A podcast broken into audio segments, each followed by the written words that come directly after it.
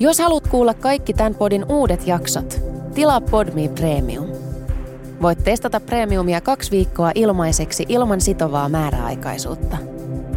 Lataa siis Podme ja löydät kaikki sun suosikkipodit yhdestä sovelluksesta. Tervetuloa kuuntelemaan ensimmäistä käännekohtaa tämän viikon kolme käännekohtaa jaksosta. Jos sä tykkäät tästä ja susta tuntuu siltä, että sua kiinnostaisi tämän viikon jakson käännekohdat kaksi ja kolme myös, niin ne löytyy Podme-palvelusta. Podme, P-O-D-M-E-palvelusta.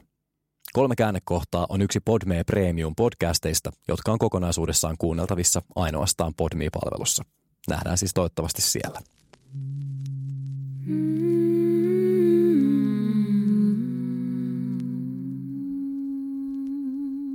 Podify. Tässä jaksossa. Niin okei, eli teillä boomerilla on ollut niin vaikeeta, että, että, tota, että ei, voida, ei voida enää olettaa, että et kiinnostaisi vaikka ilmastonmuutoksesta ahdistuminen. Juuri näin. Lähtötilanne on ollut niin Hei, huono. Sä et tiedä mitään 90-luvun alun lamasta. en tiedäkään, se on täysin totta.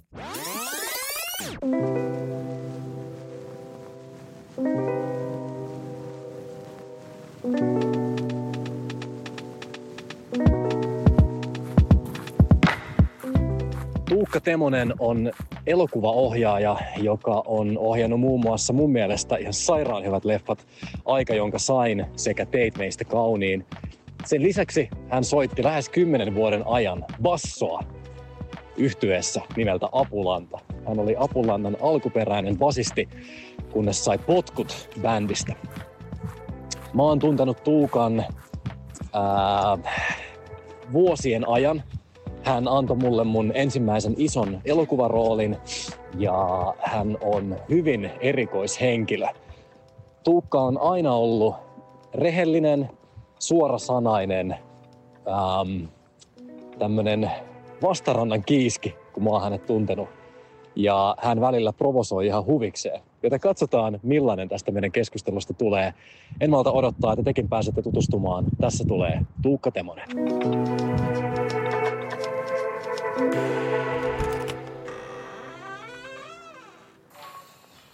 Tämä on kolme käännekohtaa. Mun nimi on Roope Salminen. Tässä podissa me tullaan kulkemaan vieraan elämää pitkin kolmen hänen itsensä valitseman merkittävän käännekohdan kautta. Kiva kun oot kuuntelemassa.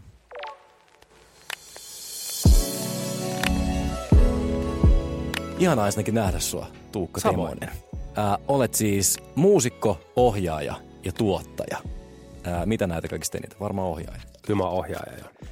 Mä oon näytellyt kahdessa sun elokuvassa ja mä koen, että äh, mä oon jonkun verran niin kuin koko mun näyttelijäurasta sulle velkaa, koska sitä ei koskaan unohda semmoisia ihmisiä, jotka usko suhun ennen kuin muut ihmiset alkoi uskoa. Ja vaikka Teit meistä kauniin, joka on äh, eka leffa, jossa mä näyttelin ison roolin, niin tuli vasta sen jälkeen, kun mä olin niin sanotusti preikannut siinä kerkes äh, kuvausten ja ensi välissä kerkes tulemaan Niin. Susta tuli ja- todella iso sen elokuvan teon ja ensi jälkeen, tai välisessä ajassa. Niin. Niin sä kuitenkin kästäsit mut siihen ennen kuin mitään tällaista oli. Niin Näin on. miksi? Minkä takia mä sain sen roolin sitten? No kuten itsekin tiedät, niin roolittaminen perustuu sitten kuitenkin niihin, siihen, mikä sä oot mm. ja mihin sä sovit. Ja Mm. sä sovit Lautalan Antin rooliin täydellisesti. Mutta mistä sä tiesit sen? No mä olin tehnyt sen päätöksen aikaisemmin. Yes. Et, et, vaikka sä olisit tehnyt mitä, niin mä olisin ottanut sut joka tapauksessa siihen rooliin. Ja sitten me oltaisiin vaan tehty se silleen, että siitä tulee hyvä. No, olit sä, tota, olit sä tyytyväinen Mä siihen? olin erittäin tyytyväinen. Kiitos. Tämä oli se, mitä mä halusin kuulla. Ää, Mä tiedän sen näyttelijä kuitenkin. Ää, niin, ja sitten ja sit mulla on joku semmoinen, tiedätkö, vähän niin kuin isäkompleksi tavallaan, että mä kaipaan sun hyväksyntää, koska, koska tota, sä edustat mulle sellaista auktoriteettihenkilöä ja, ja sitten ja sit sun hyväksyntää voi niin kuin välillä olla niin kuin vaikea saada. Niin mulla on nyt joku semmoinen kompleksi ehkä semmoisia henkilöitä. Ehkä se johtuu mun äitisuhteesta. Mutta kiitos, kun tulit mun terapiaistuntoon. Joo. Tuukka Miten, miten, sä mun hyväksyntää kaipaa. Kaipaan. Ethän se. Kyllä mä. Vaikea uskoa. No mut kiva. niin, sulla on omat kompleksis, mitkä, mitkä, mitkä totta tekee siitä vaikeaa uskoa, mutta sä oot mulle erittäin tärkeä ihminen läpi mun aikuisiän ollut. Ja ihanaa, että saavuit tänne studioon. Ää, se on siis ää, mielettömän iso kunnia ja nyt me lähdetään tutkimaan, että kuka sä oikein oot kolmen sun itse valitseman merkittävän käännekohdan kautta. Joo. Sun ensimmäinen käännekohta on paperilla kenties mielenkiintoisin, mitä tänne on tuotu. Koska se on poliisiopisto neljä. Mitä? Joo, siis poliisiopisto neljä, onko se nyt sieltä 80-luvun puolesta välistä ja siellä on alkupuoliskolla on semmoinen kohtaus, missä skeitataan. Joo. Skeittaamista oli ollut paluu tulevaisuuteen leffassakin aikaisemmin, mutta tota, se poliisiopisto neljä kolahti todella paljon. Ja jotenkin syntyi semmoinen suuri rakkaus Amerikkaa kohtaan ja sitä niin kuin amerikkala, siis mun esikuvaksi tuli amerikkalainen nuori, joka skeittaa. Mä pyrin kaikilla mahdollisilla tavoilla olemaan samanlainen. Sitten muutama vuosi myöhemmin tuli Beverly Hills 90210 ja vastaavat, niin ne, jotenkin se Amerikka kolahti 80-luvun puolessa välissä tosi voimakkaasti. Minkä ikäinen sä olet, kun sä näet tämän elokuvan? No mun pitää olla joku 11. Ja millainen sä olit sitten ennen sitä?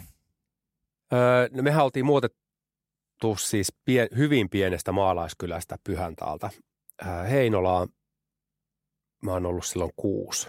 Niin mä oon ollut vähän ulkopuolinen ja siis löysin kavereet totta kai, mutta vähän semmoinen epämääräinen, joka ei tiennyt mihin mä kuulun. Ja mä ihan saakelin paska jalkapallossa ja hmm. mä en osannut luistella ja mä niin urheilu ei sinänsä kiinnostanut. Mutta sitten se skeittaaminen, se niin kuin kolahti. Hmm. Ja, ja, ja sitten on vaikea niin kuin jälkeenpäin niin kuin arvioida, että mikä siinä. Mutta hmm. ehkä siinä oli joku semmoinen vapaus ja kuljetaan öisessä kaupungissa ja tehdään kaikkea.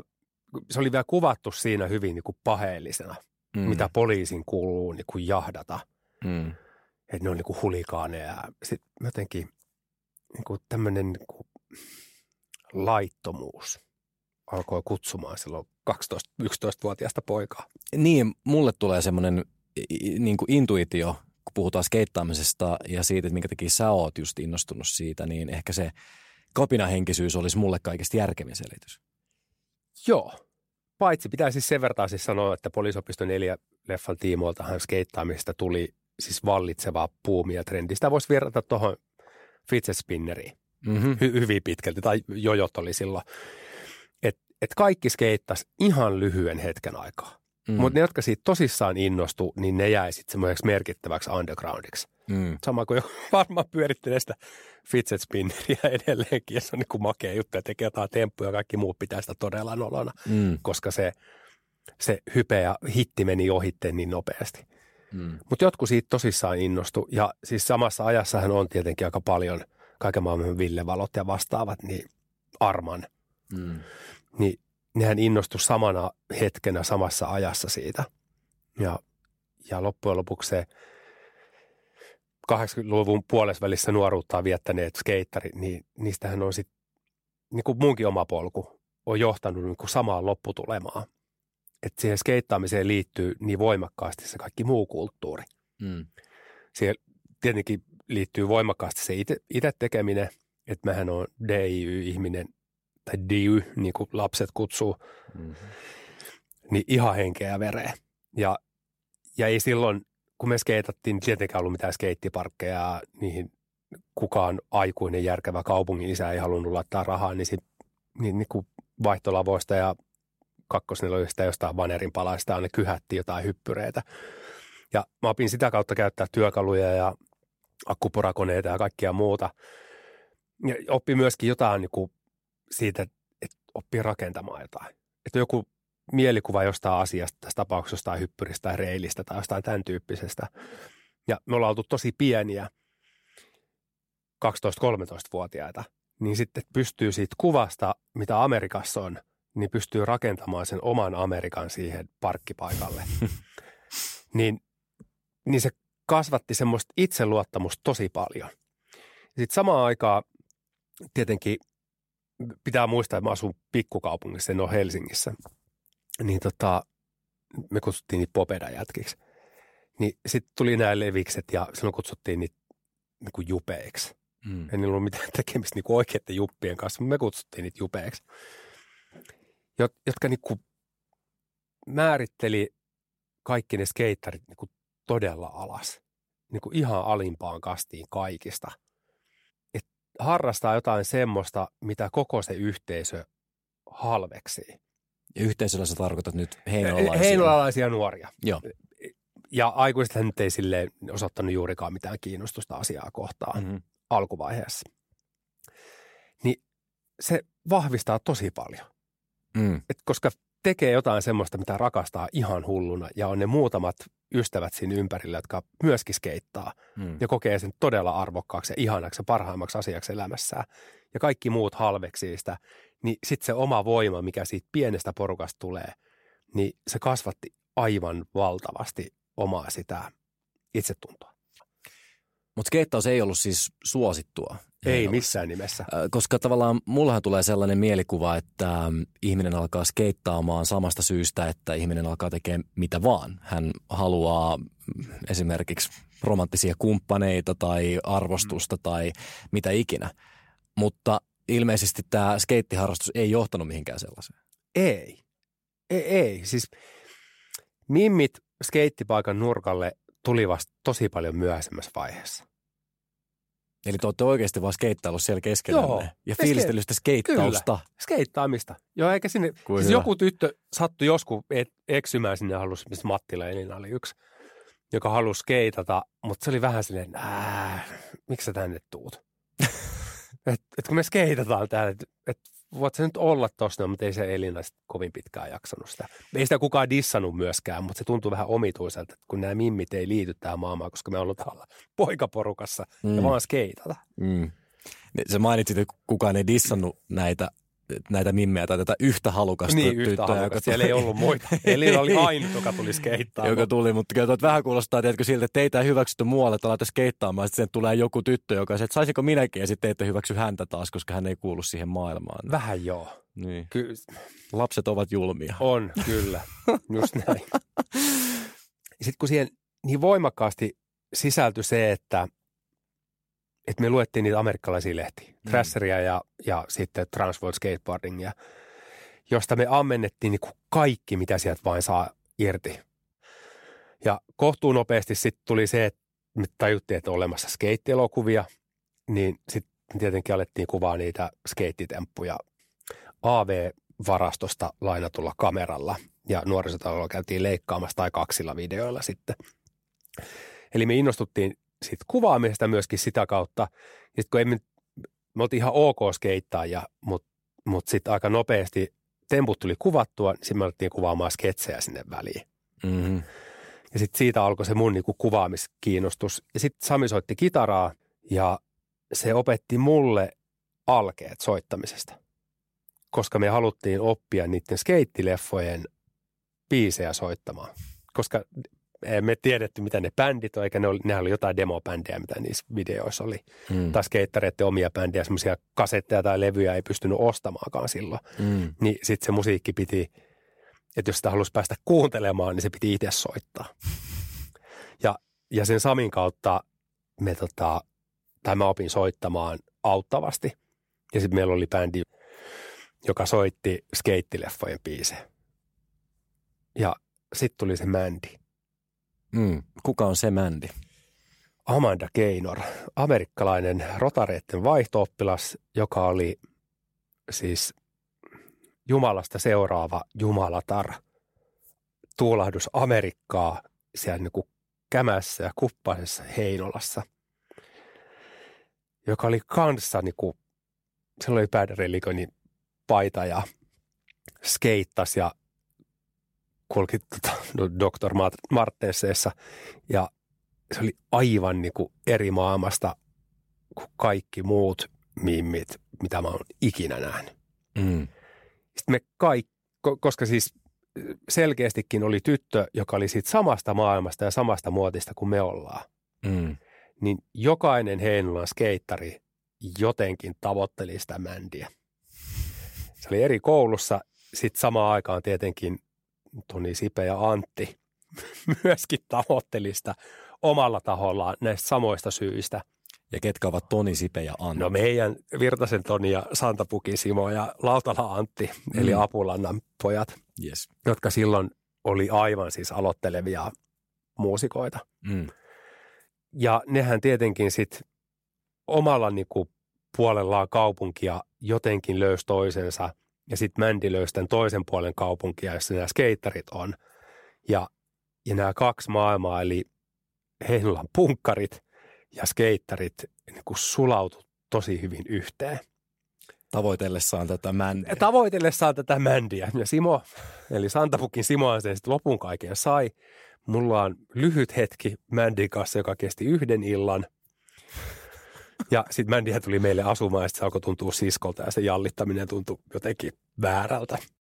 Et ilman sitä poliisiopiston nelosta aivan järjetöntä rakastumista Amerikkaan ei olisi, ei olisi mitään siitä, mitä nyt on. Mm. Ja se on, se on niin yhdestä elokuvasta kiinni ja, ja pikkupoikana näkee jotain makeeta, mitä haluaa alkaa kopioimaan. Mm. Jos mä en olisi ikinä innostunut skeittaamista, niin me ei oltaisi tässä. Niin saisit joutunut kehittämään kuin toisenlaisen identiteetin. No oisin. Ja Heinolassa se on sitten niinku lautatara. Siis saha Mm. tässä tapauksessa. Mm. Ja perjantai-kossu ja pikkurikokset. Eli poliisiopisto 4 pelasti sut pikkurikollisen elämältä. No joo, näin voi sanoa. Katsoin poliisiopisto nelosen lasten kanssa nyt tuossa kuukausi sitten. Oliko se kestänyt aikaa? Öö, joo, oli. Oli se kestänyt aikaa. No, kysytään näin päin. Olisinko mä pöyristynyt sen huumorista, jos mä katsoisin sen Olisit, nyt? kyllä, olisit. Sun ystävät eivät hyväksy poliisiopiston nelosen huumoria. Mikä siinä on sellaista, mistä mä olisin pöyristynyt, mistä sä et ole? Öö, no se edustaa siis vanhaa maailmaa. Siinä ei ehkä, se, se on hyvin voimakkaasti stereotypioihin pohjautuvaa, Mm.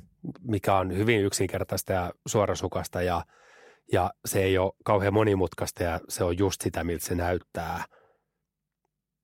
Unohtaen sen, että loppujen lopuksi maailma on harmaa sävyjä. Mutta komediaahan ei voi tehdä ottaen huomioon kaikki värit tässä maailmassa. Mm. Että sen on pakko toimia sillä kärjistetyllä mielikuvalla ihmistä ja hahmoista. Mm. Jos sä et olisi koskaan nähnyt poliisiopiston Niin. neljä elokuvaa, innostunut skeittaamisesta, niin sä uskot, että sä olisit jossain tuolla ää, pikkurikollisena pyörisit sahalla. Niin, no eihän siis pikkurikollisen elämähän ei ole kovin pitkä sitten kuitenkaan. Mm. Se tarkoittaa vankilaa ja sitten isompia riko- rikoksia ja Mm. jotain muuta. Mutta mun on vähän vaikea, koska mulla on moraali kuitenkin kohilla ollut pienestä pitää. Niin. Niin mun on, mä mielellään sanon, että mä olisin jonkun kansainvälisen rikollisporukan leivissä. Mutta tota, en mä todennäköisesti ois, koska sit mun moraali sanoo, että se on kuitenkin väärin. Mm. Mutta ei sitä tiedä, koska siis itsekin tiedät, että kyllähän kaikkea semmoiseen valtaan ja maineeseen ja näkyvyyteen ja tämän tyyppiseen myöskin rakastuu ja hullaantuu ja sokaistuu. Mm-hmm. Ja se, että tuleeko se nyt lavalla vai tuleeko se sillä, että tulee kovaäänisellä pyörällä pihaa ja ihmiset on peloissaan, Mm. niin ei se ole sama asia. Mä missään nimessä vertaa niitä, että, että muusikko on gangsteri. Jotkut siinä on. Niin, mutta siinä on jotain siis samasta huomiosta ja samasta vallasta ja, ja tämän tyyppistä. Siinä on kuitenkin sit kysymys siitä, miltä se tuntuu itselleen, että onkin jotain muuta kuin mitä muut ei ole. No tässä universumissa sä kuitenkin näit tämän elokuvan. Ää, mikä on vakavin rikos, mihin sä oot tässä elämässä nyt sitten syyllistynyt? Oon mä näpistänyt. Siis niin kuin varkaus. Mä oon myöskin tapellut. Mä väkivalta. Se on aika, se on vakava rikos. Ihmistä ei saa lyödä. Ihmistä ei saa lyödä. Niin. Mutta sä oot mennyt lyömään. On. Oliko se semmoinen tilanne, missä tämä toinen ansaitsi tulla lyödyksi? vai? Ei kukaan tuo ansaituksi lyödyksi tietenkään. Öö, Mutta se on, se on se maailma, kun nuoret miehet mittaa toisiaan perjantai-iltana. Ja ne on aina miehet. Ei aina. E, Mut niin, lähes mä, aina. niin, Faktahan on se, että miehet tappelee paljon enemmän Niin, kuin, just näin. kuin naiset. Ähm, naiset myrkyttää enemmän kuin miehet. Per capita. niin no, tämä nyt tarjoaa niinku, totta kai, koska niillä on sitä keittiökokemusta, niin Voi ne osaa vittu. sekoittaa. Niin. Ja tämä on just se niinku, että en mä ole sitä mieltä, mutta sä voit vitsinä heittää sinne. Niin, mä tiedän. Niin. Niin. Mä tiedän, että sä et ole sitä mieltä. Sen takia tämä on turvallinen tila. Tavallaan se on eri juttu, jos siinä istuisi joku semmoinen henkilö, ää, kenen moraalia mä en vaikka arvosta tai kenen arvoja mä en niin tuntisi. Niin, Ja se heittäisi, niin kuin, se heittäisi erilaista vitsiä, niin, niin tota, se saattaisi olla ahdistavaa. mä ymmärrän sen. Ää, koska mun sukupolvi on semmoinen, joka ahdistuu. Niin, se, se on just näin. Sun sukupolvi vaan alkaa pikkurikolliseksi. Ja... ja kyllä te ahdistutte, te vaan, te vaan ette osaa käsitellä sitä yhtä terveesti kuin me. Te ette mene terapiaan, vaan te menette Heinolaa tappelemaan. Ja alatte pikkurikollisiksi. Ja elätte lyhyen elämän. Ei kun se on se lähtötilanne. Jos on tuommoinen lähtötilanne, niin sitten ei ahistu siitä, jos joku nyt maailmanlaajuinen asia, johon ei itse suoranaisesti voi vaikuttaa mitenkään, niin menee silleen, miten ei itse toivoisi. Niin okei, eli teillä boomerilla on ollut niin vaikeeta, että, että tota, et ei, voida, ei voida enää olettaa, että et kiinnostaisi vaikka ilmastonmuutoksesta ahdistuminen. Juuri näin. Lähtötilanne on ollut niin Hei. huono. Sä et tiedä mitään 90-luvun alun lamasta. en tiedäkään, se on täysin totta. Ää, ja ja Oi. tota, pitäisi varmaan ottaa enemmän selvää. Mm. Ää, meillä on vielä kaksi käännekohtaa jäljellä, joista toinen liittyy vahvasti rakkauteen ja toinen liittyy viinanjuonnin aloittamiseen Niin. aikuisiällä. Ja mä haluan mehtiä myös näihin, joten mennään eteenpäin.